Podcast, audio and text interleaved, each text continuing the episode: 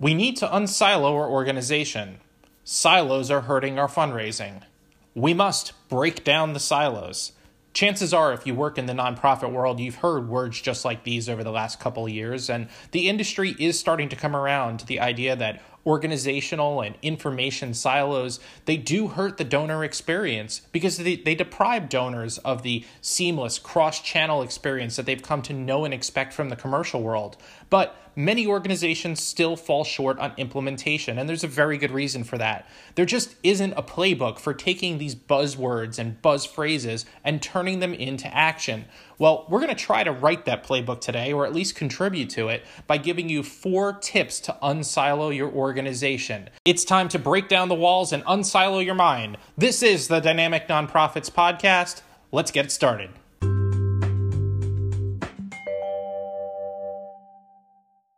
And welcome and welcome back to the DNP Nation. I'm your host, Dan Saunders. It is great to be speaking with you again. It's been too long since I've been able to put out one of these uh, full length episodes. I don't need to tell you if you're listening to this that it is a busy time in the nonprofit space, and uh, for many of us, it's going to get even busier as we approach 2020. But it is a glorious time of year here in the Northeast. It's starting to feel like fall. Football season's in full swing, and uh, we're right in the midst of the baseball playoffs. In fact, my Yankees uh, will be kicking off game one shortly against the Houston Astros, chasing their 28th World Championship.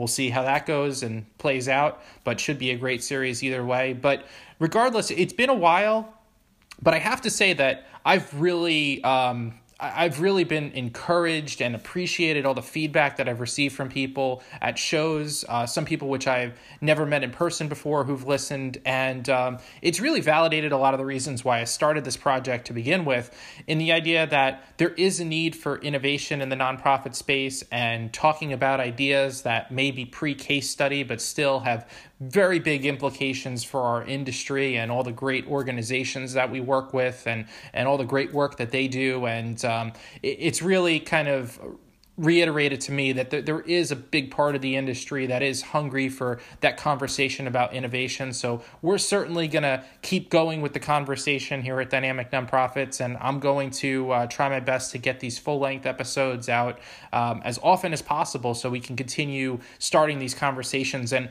one of the things that I've been really proud of with this project is that we've taken some industry buzzwords and we've deconstructed them and really broke them down step by step and made them action actionable. We did that with content marketing. We did that with multi-channel fundraising, and most recently, we did our um, our our episode on uh, the six principles for authentic fundraising, and we're going to do that again today. And, and I really think that today's episode could be a landmark one for this podcast, but it really is an important one for the industry as a whole because we're going to deconstruct and break down exactly how to unsilo your organization. And before we get started, I do need to point out that um, I'm just one person with one set of opinions. There is no end all be all in this industry, uh, regardless of how long someone has been in it. Um, you know, the, this podcast is an example of how uh, opinions and perspectives have become democratized because of the internet and because of podcasts. So um, always keep that in mind. It's just one perspective.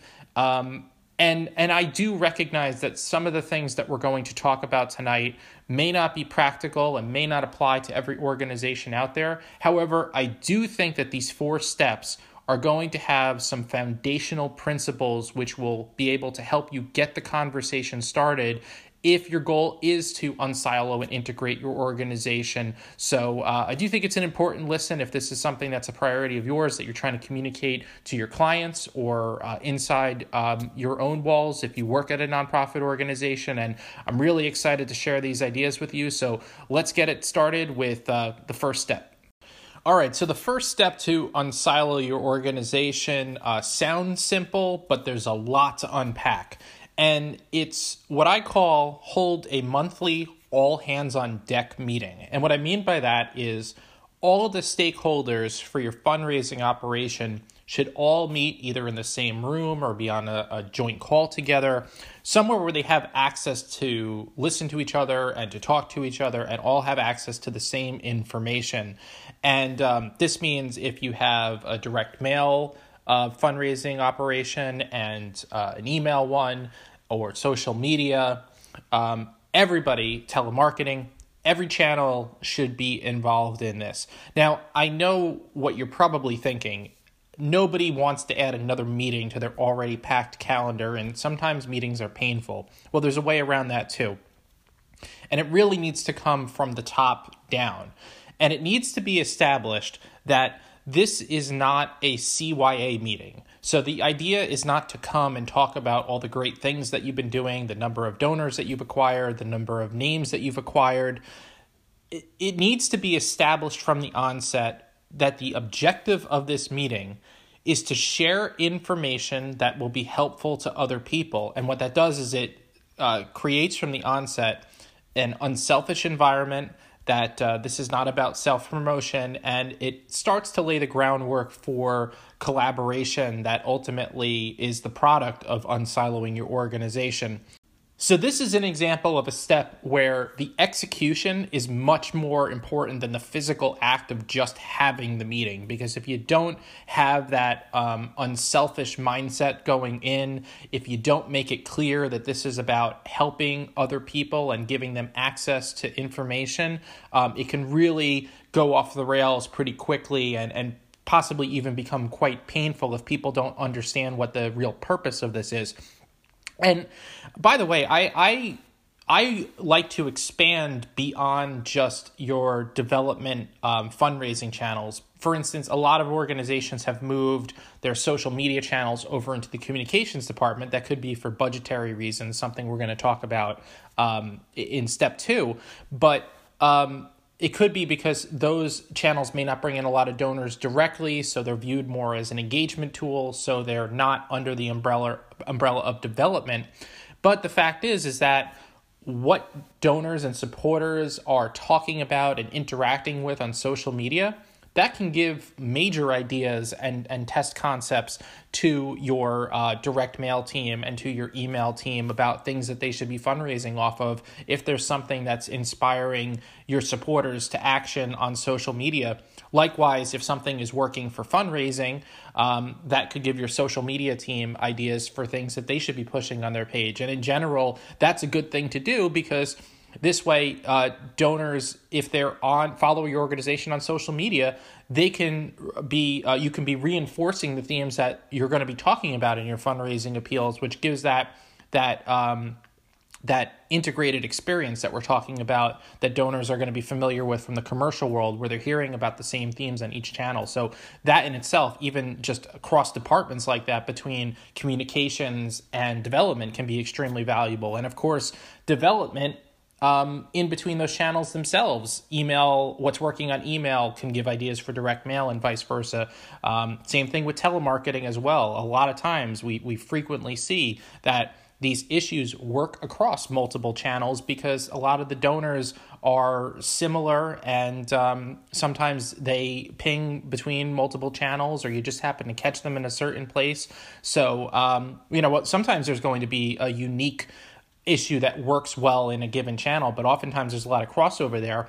And what you're doing in this meeting is you're improving the information flow throughout the organization. You're creating a culture of cooperation, and you're hopefully saving your teams uh, time and cost involved in testing because you're helping them get test ideas that are already been proven out on another channel.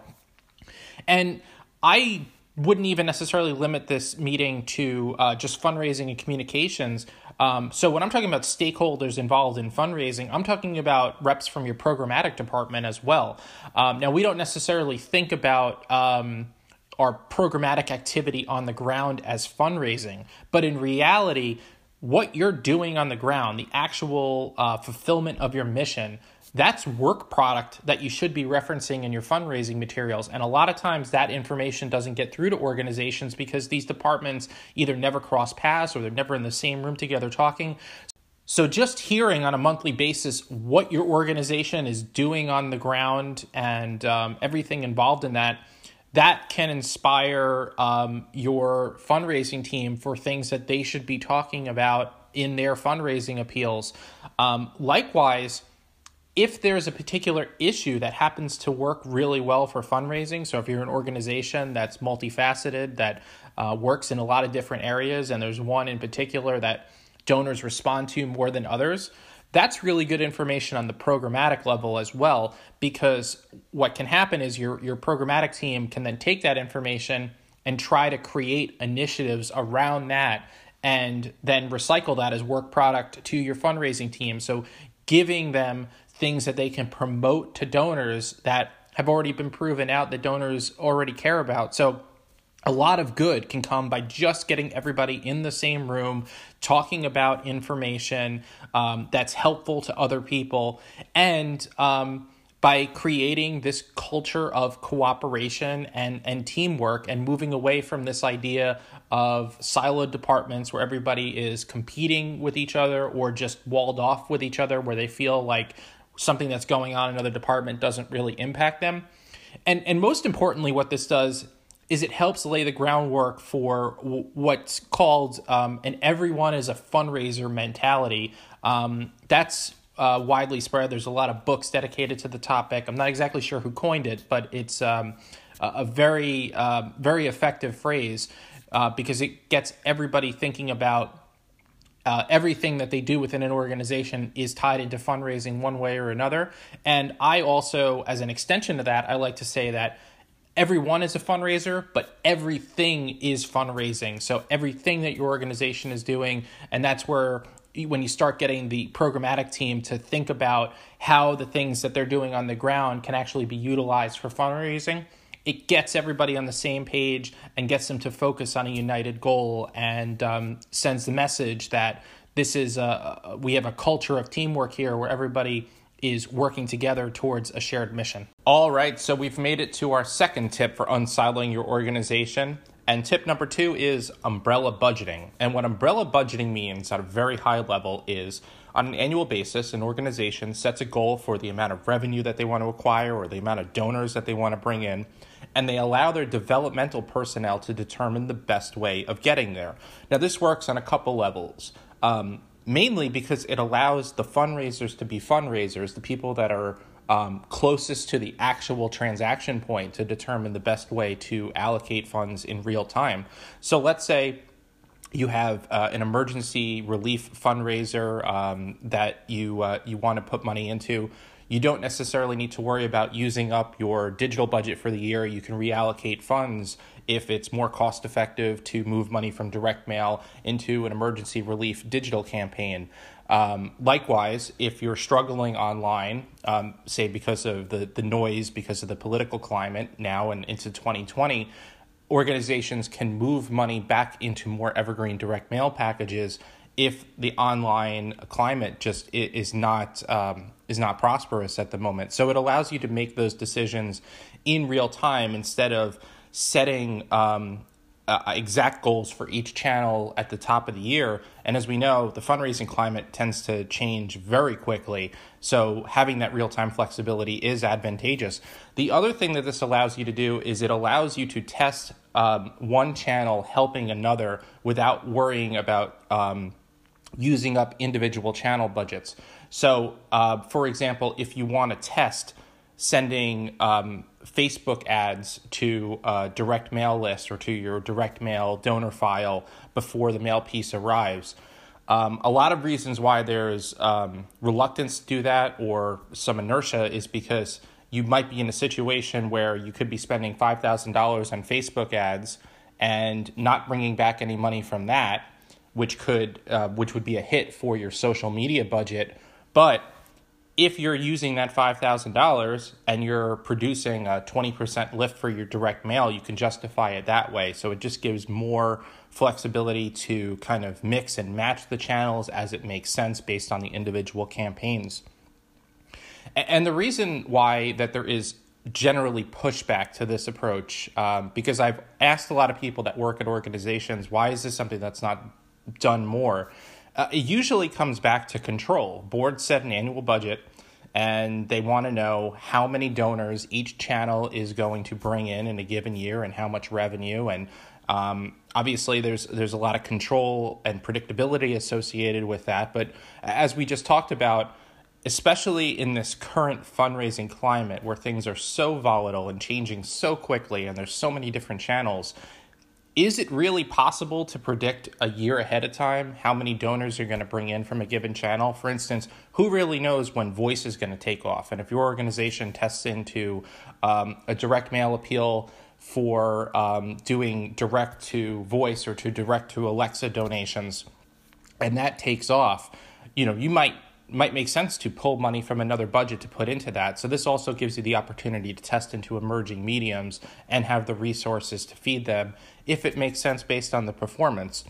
Now, how I get around the control aspect of all this, because I, I understand that this is not something that's going to be right for every other every organization. It's not a structure that is going to work with every board dynamic.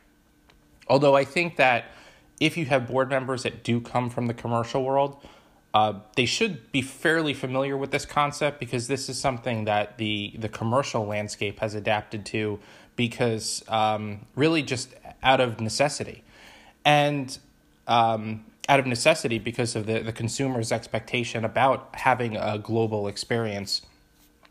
But how I pitch this is um, basically as a sports franchise model.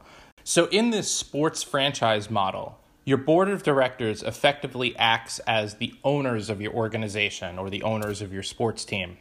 And um, this doesn't lessen their importance, but effectively, what it does is the board is allocating decision making ability to the people who ultimately have to answer to the board.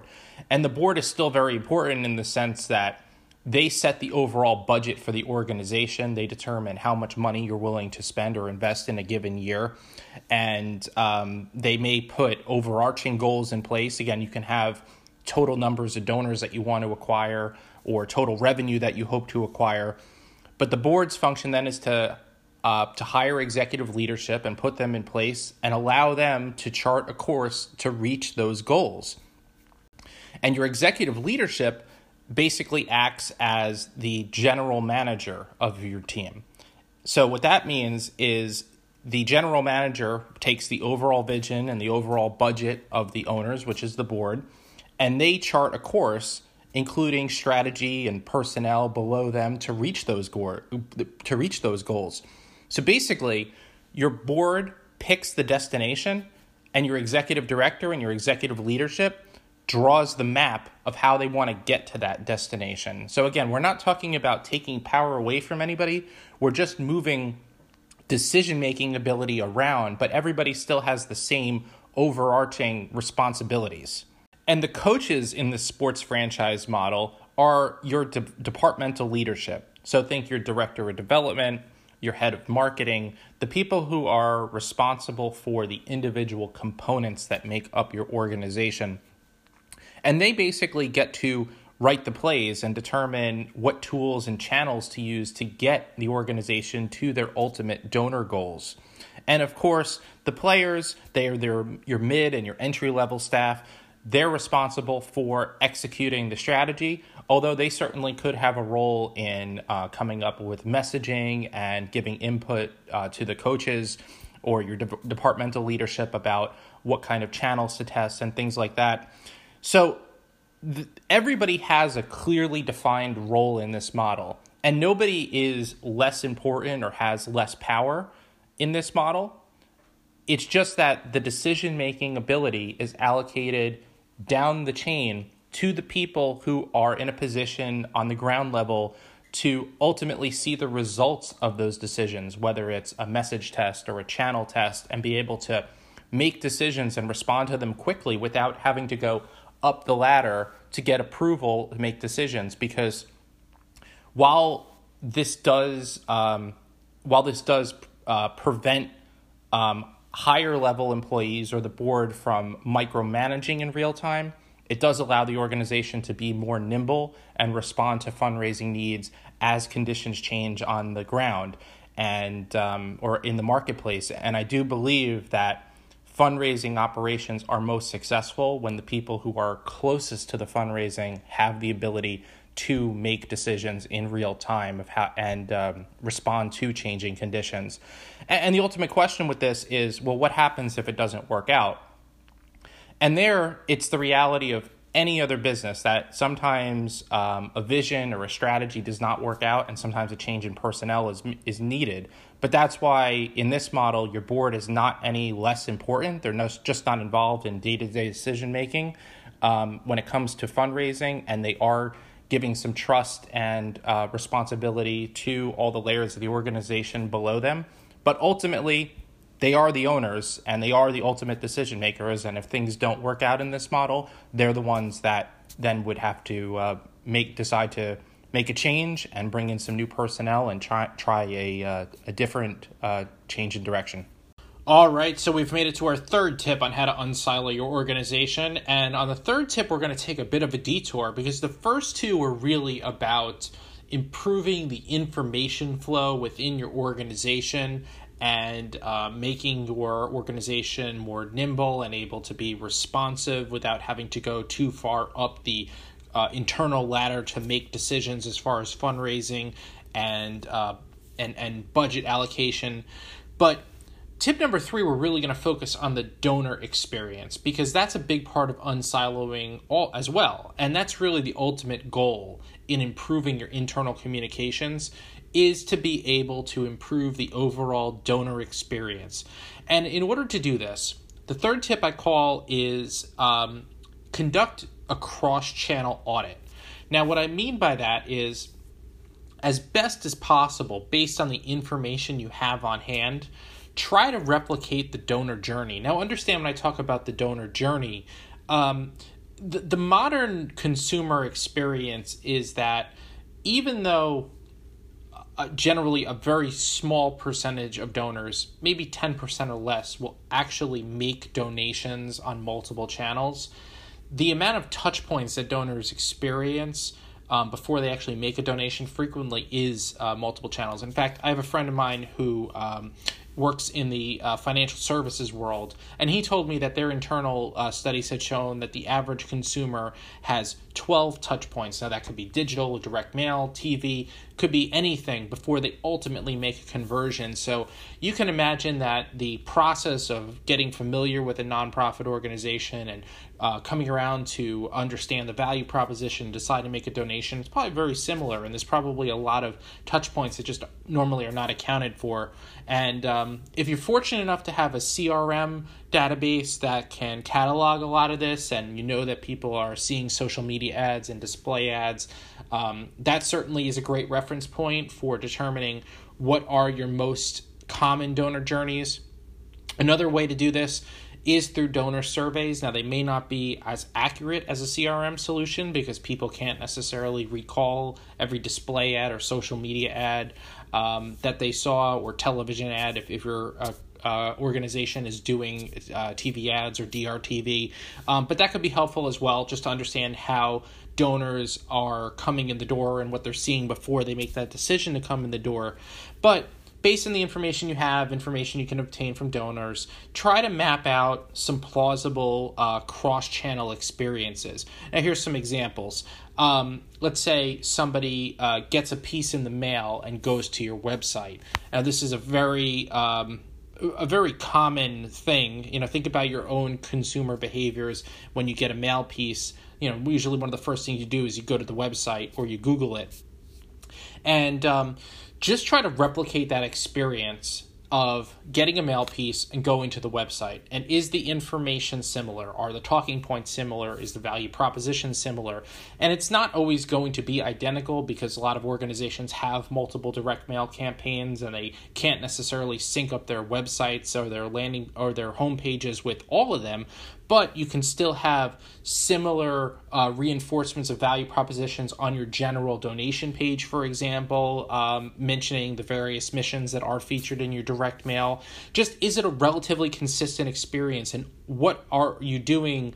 on uh, your website and on your donation page to reinforce those value propositions and the call to action uh, to try to create that consistent experience. I mean, one thing, one really low hanging fruit is what does your logo look like? Um, how often do you see where the logo is different on the mail piece at, versus on the website? And we know that logo consistency is important just for kind of reinforcing the idea that this is the same campaign.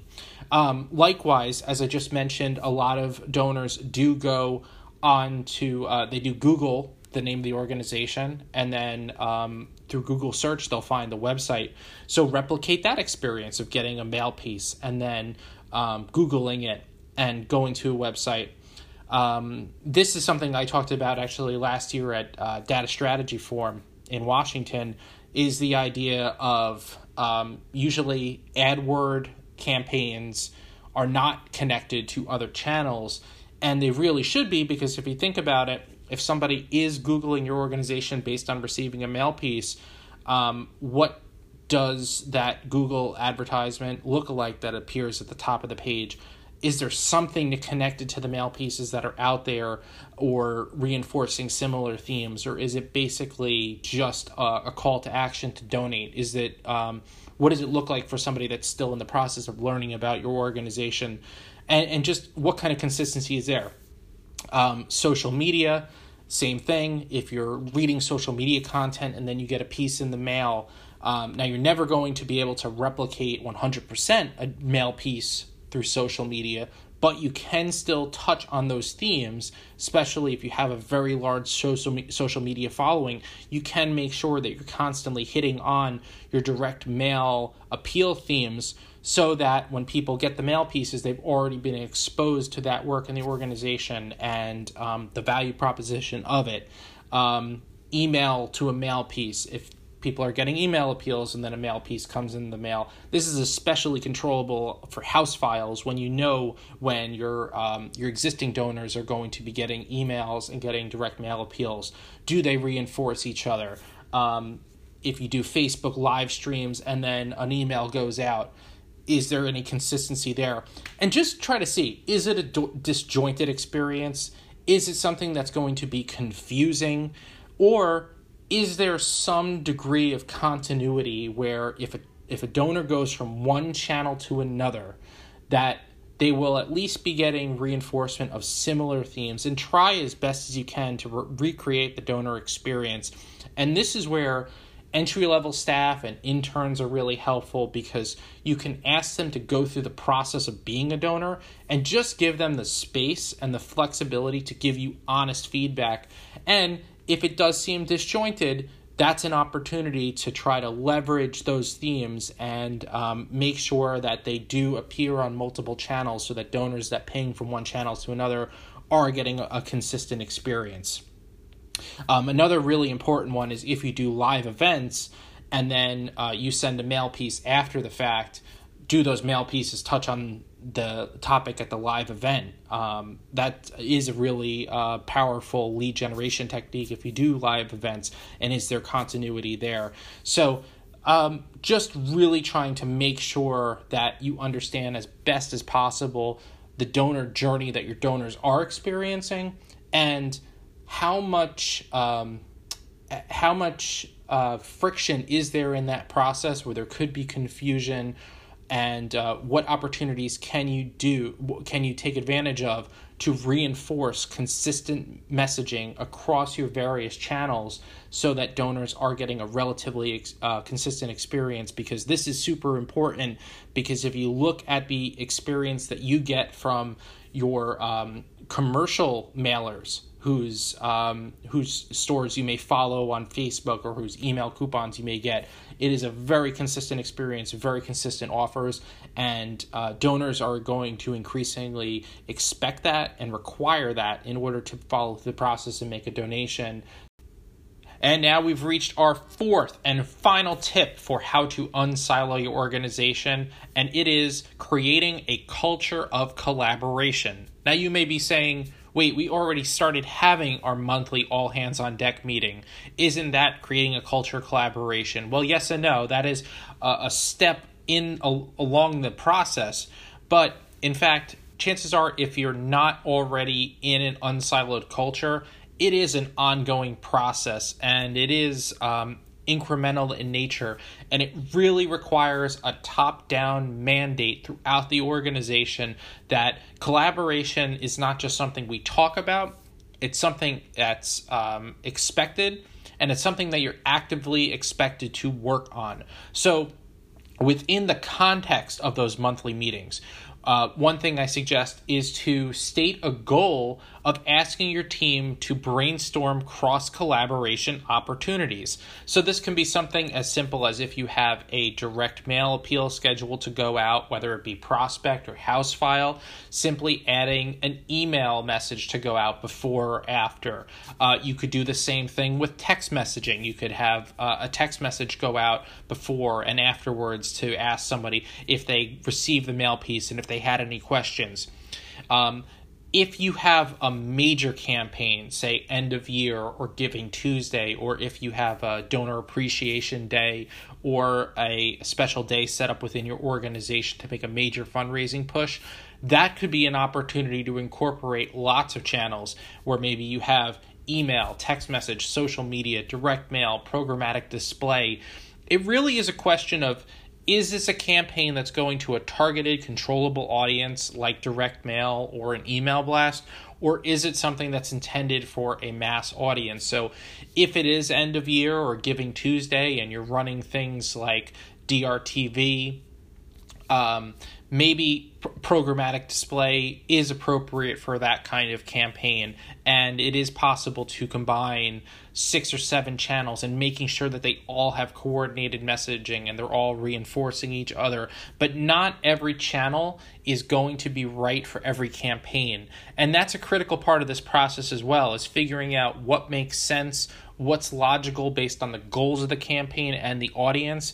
But it's really important to uh, make your team understand that this is something that's expected. This is a goal coming out of uh, unsiloing your organization and these monthly meetings because the fact is is that this is a very insular industry and unless digital and direct mail teams and teams from other channels are are kind of forced to collaboration i guess you could kind of uh, forced to collaborate. I guess you can kind of call this forced collaboration. Um, history suggests that they won't do it because we are insular by nature. Uh, there's uh, a lot of human nature that goes into that, but also just kind of a culture within the industry and organizations that it's all about um, fighting for donors to go into your channel and justifying your budget and trying to get uh, as many donors attributed to your channel as possible. And it just has to be really clear from the top down that this is no longer about attribution. We're concerned about how do we work together to bring in as many donors as possible to the organization. And a stated collaboration goal coming out of your monthly meeting is a great way to send that message.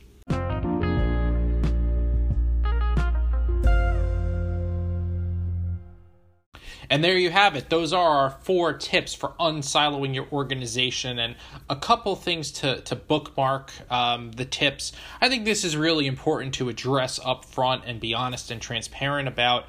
You know, when you start talking about um, these newer concepts, one of the first questions that you typically get from uh, people in organizations is Are there any published case studies? Now, um, there are certainly more organizations that are talking about an unsiloed approach, and I've seen some wonderful case studies recently from uh, Greenpeace in the UK and Food for the Poor and Human Rights Coalition. And there are other organizations who are talking about integrating their fundraising approach. So, this is definitely something that's receiving a lot of adaptation in the nonprofit space. Um, I would say more so amongst larger organizations where this is a systemic concern because they have so many channels of engagement and they might be doing a lot of things with mass media that they want to make sure that the targeted channels are connected with. Um, but I'm not aware of any firm case studies that show the financial benefit. You know, the rationale is usually that, as I said earlier, that this is something that consumers expect from their commercial experience and it's just an evolution of uh, consumer behavior.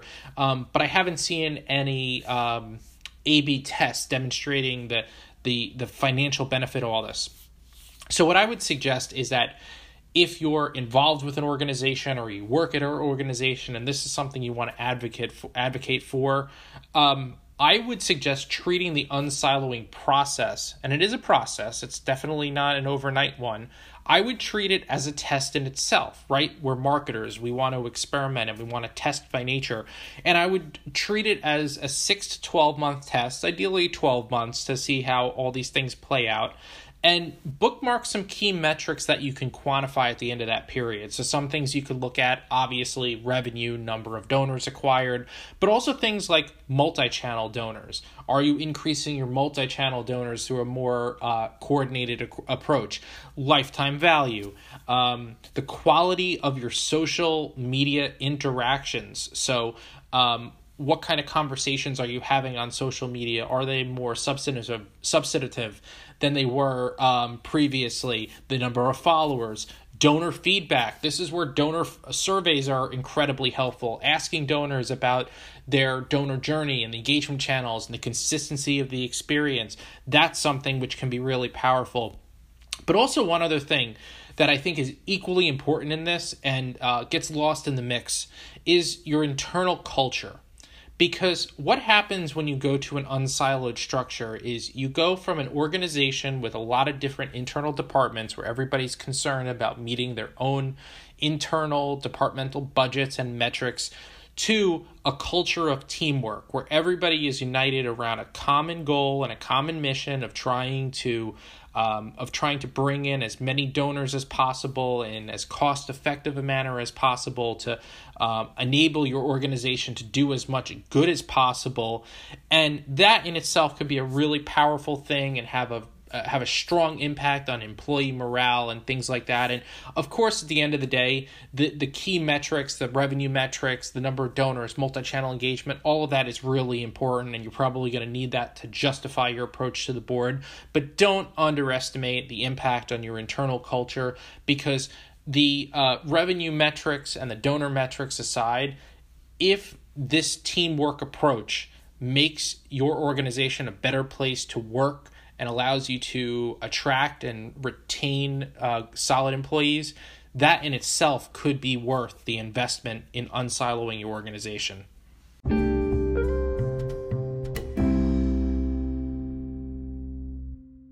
And now we've come to my favorite part of the show, and hopefully it's one of your favorite parts as well. It's work life balance, where I give you a work tip and then a life tip. And we're going to start tonight with the work tip. And we're going to talk a little politics. Now, don't change the channel because we're not really going to talk about politics, but we are going to talk about money in politics because it has major implications for the nonprofit world. Um, I just want to read some fundraising uh, numbers to you. These are from the third quarter FEC reports from the Democratic field and see if these resonate with you. Um, Andrew Yang raised $9.9 million off of 300,000 donors. Kamala, Senator Kamala Harris raised 11.7 million. Um, Joe Bi- uh, former Vice President Joe Biden raised 15.7 million. Um, I don't need to tell you that's not a great number for uh, the former vi- vice president, and you'll see why in a in a minute. Um, Mayor Pete Buttigieg, uh, mayor of South Bend, Indiana, he raised $19.1 million. Um, Senator Elizabeth Warren raised $24.6 million. That's off of 943,000 donations. And um, topping the field, Senator Bernie Sanders raised $25.3 million. That's off of a staggering 1.4 million donors. I don't care who you are or what you believe. Those are some impressive totals. But just so you know, this is not a partisan issue. The Trump campaign, combined with their joint fundraising committee with the RNC, raised $125 million. That means that the Trump campaign has raised $300 million to date. And that is more than double what President Obama's campaign had at this point during the uh, 2012 election cycle when he was running for reelection. So we are in uncharted waters, uh, and that is probably the understatement of the cent- uh, of the century. Now, how does this apply to the fundraising world? It applies on multiple levels. Um, clearly, we have people that don't normally donate to political candidates, low dollar donors who are engaged at an unprecedented level. Um, in some cases in the Democratic field, I don't think we've seen any data from ActBlue on this, but I wouldn't be shocked. I'm sure there's a significant number of people that um, that are donating to multiple Democratic candidates, so that complicates the issue even further. Um, I would venture to say that um, it's probably more significant than you would think because uh, the DNC has kind of gamed out the system where there's an incentive to get a certain number of donors to qualify for these debates. That's why you see those Facebook ads or candidates are begging for a dollar donations. It's all about getting the requisite number of donors. Uh, so I'm sure there's um, multi multi donors across the field, um, and besides the financial aspect, obviously people are donating money who uh, that means they have less money to donate to charitable causes. Um, there's also the attention aspect and the climate of the 2020 election in general. Um, polls show that um, donor enthusiasm on both sides is at an unprecedented level for this point in the cycle. So, just something to keep in mind because there's so much discussion in the industry about uh, donor retention. And this is actually something that I've been talking about going back to last year in the 2018 cycle and the unprecedented amount of grassroots fundraising that took place during that cycle.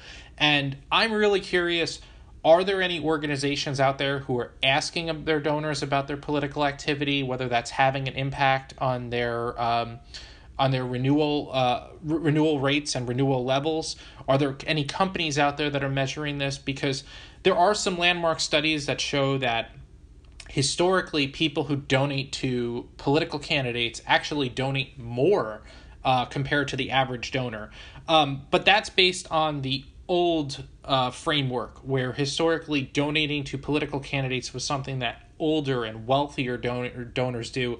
Um, now with all these grassroots, with the grassroots fundraising aspect, and even going back to the 2016 campaign, how the Sanders campaign and Ted Cruz's campaign, they really kind of revolutionized presidential fundraising and they made it more about growing big donor files of relatively small donors that you can go to repeatedly and you really have to wonder what kind of impact is it having that people who previously were not donating to political campaigns who uh, may typically give at the 15 or 20 or 25 dollar uh, giving level are now supporting presidential candidates and um, in, in such large numbers as well. And, and how much money is that pulling out of the charitable system? Because maybe donors are looking at it and thinking that right now given the climate given the timing that the um, candidates of their choice are they perceive them to be the causes that are have the most immediate need.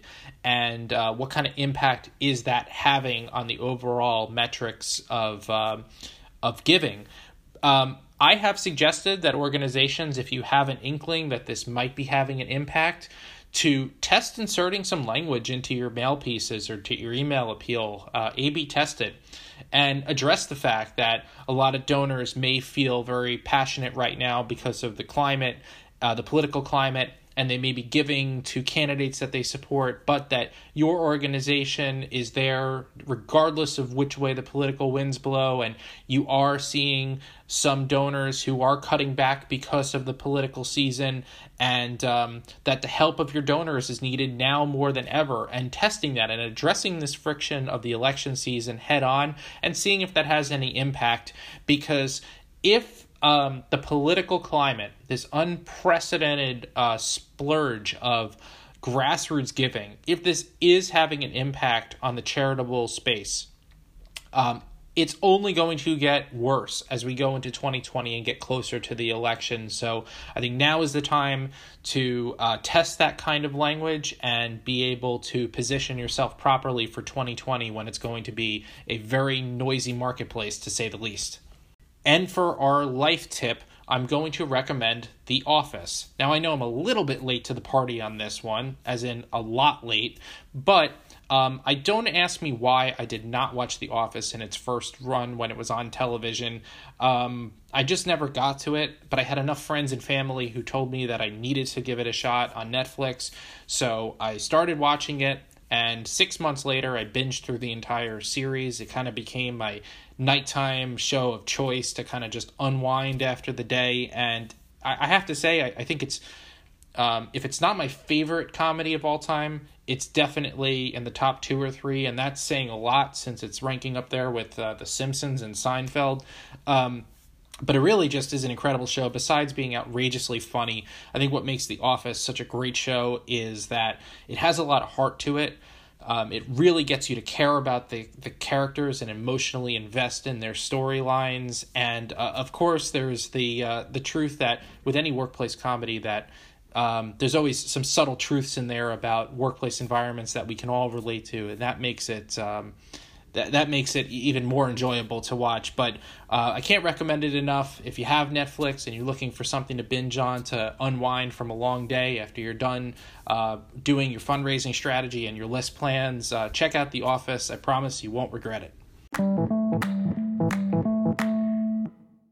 And that's a wrap. We've made it to the conclusion of our episode about four tips to unsilo your organization. And if you've made it this far, I'm guessing that you've enjoyed the episode and you've received some value from it. And if you have, if I could ask a favor, please go to your uh, go to iTunes or Apple Podcasts or the platform that you're listening to this on, and please rate and review the show. It helps us out a ton, and it helps um, spread our message and further advocate advocate for uh, unsiloing the nonprofit industry, which is our mission here at the Dynamic Nonprofits podcast. And those ratings and reviews they really do help a lot. We've been appearing frequently in uh, nonprofit searches on Apple iTunes, which is great, and I've been noticing the download numbers going up. So um, help us reach some more people in the industry. Rate and review the show. And if you'd like to get in touch with me, you can uh, connect with me on LinkedIn. I am Dan Saunders. Just let me know that you um, discovered me because of uh, the Dynamic Nonprofits podcast. You can also email the show at dynamicnonprofits at gmail.com and we uh, i'd love to hear from you. I'd love to continue some of these conversations offline and hear what you have to say about unsiloing your organization or unsiloing the industry as a whole. And we have lots more coming down the pike. Uh, more great episodes of course our dnp quick takes which have quickly turned into a favorite. Some more interviews coming down the pike as well. Lots more content. We are just getting started in our mission to uh, uh unsilo the fundraising industry and and advocate for a 360 degree approach to fundraising, and we hope you'll join us. But for now, I am Dan Saunders saying good night from New Jersey, home of the most diners in America. That's right, we have over 500 diners in New Jersey, and if you visit, make sure to check out the or make sure to check out the disco fries at Six Brothers Diner. You won't regret it.